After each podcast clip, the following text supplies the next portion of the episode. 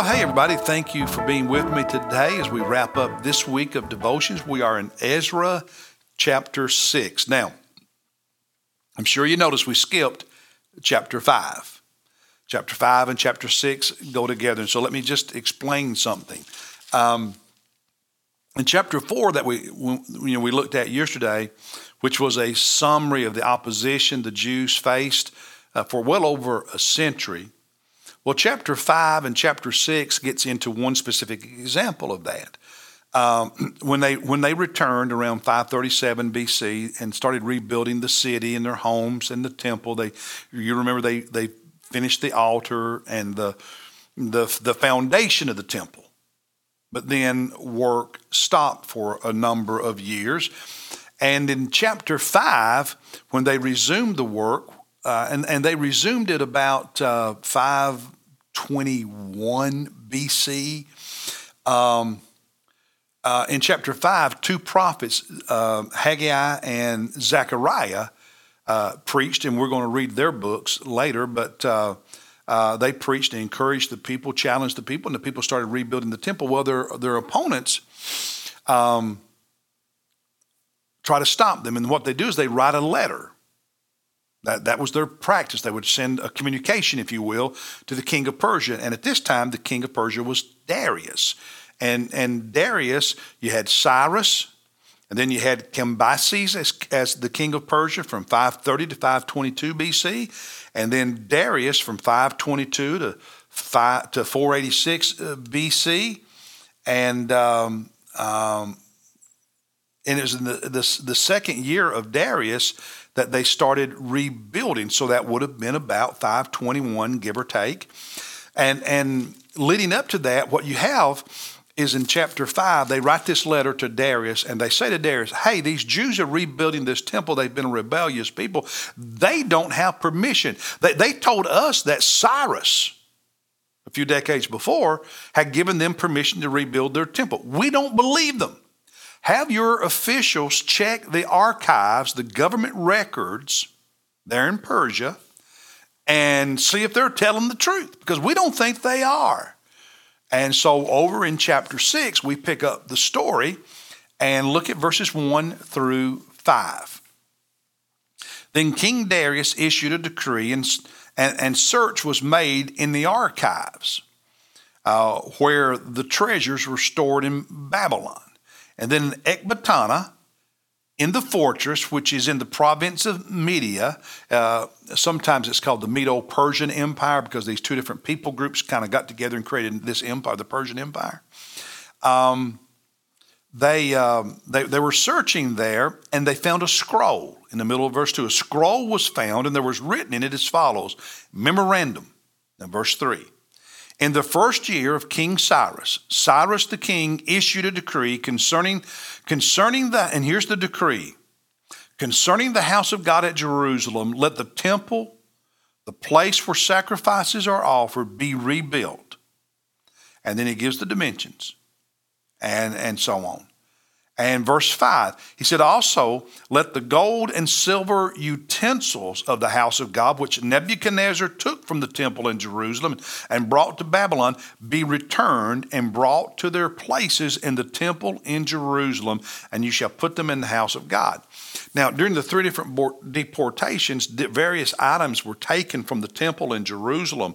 When Nebuchadnezzar finally destroyed the city and the temple in 587 BC, and he carried the Ark of the Covenant was destroyed. The Ark of the Covenant was not housed in Babylon, and it was not returned. You're talking about some of the dishes, the things that were used in the sacrifices, maybe some of the candelabras, those kind of things. So what was left was brought back and put in the rebuilt temple. And so Darius discovers through this search that Cyrus the king, two kings back from him, had authorized the Jews to rebuild the temple. And so he sends a letter or a communication back to the Jews' opponents there in the Middle East. And starting at verse 6, he says, here's what I'm ordering you to do. And he basically says, let them rebuild the temple. Don't do anything to hinder them. And in fact, you're going to help pay for it. because we're going to collect taxes from you and the nations around there to help pay for it. And when they have it built and they're ready to offer sacrifices, you're going to supply the animals for them to use in the sacrifices. And in fact, in verse, let's see, which verse is it? Verse 11, he says, if you don't do what I tell you to help them, if you try to hinder them, it will cost you your life. So the table, they were opposing God's people rebuilding the temple, and the tables got turned on the opponents of God. Now, that's the story of these two chapters. Now, devotionally, what spoke to me is verse 22. Because when they finished rebuilding the temple, which was about 515 BC, they had a celebration. About 6 weeks later, they observed the Passover. Can you imagine how exciting that was for them to observe the Passover for the very first time in the new temple? But at the end of verse 22, after saying they observed the Feast of Unleavened Bread for 7 days and so on, which was associated with the Passover, it says, the Lord had caused them to rejoice and turn. In other words, the Lord had turned the heart of the king of Assyria, which was Darius, toward them to encourage them in the work of the house of God, the God of Israel.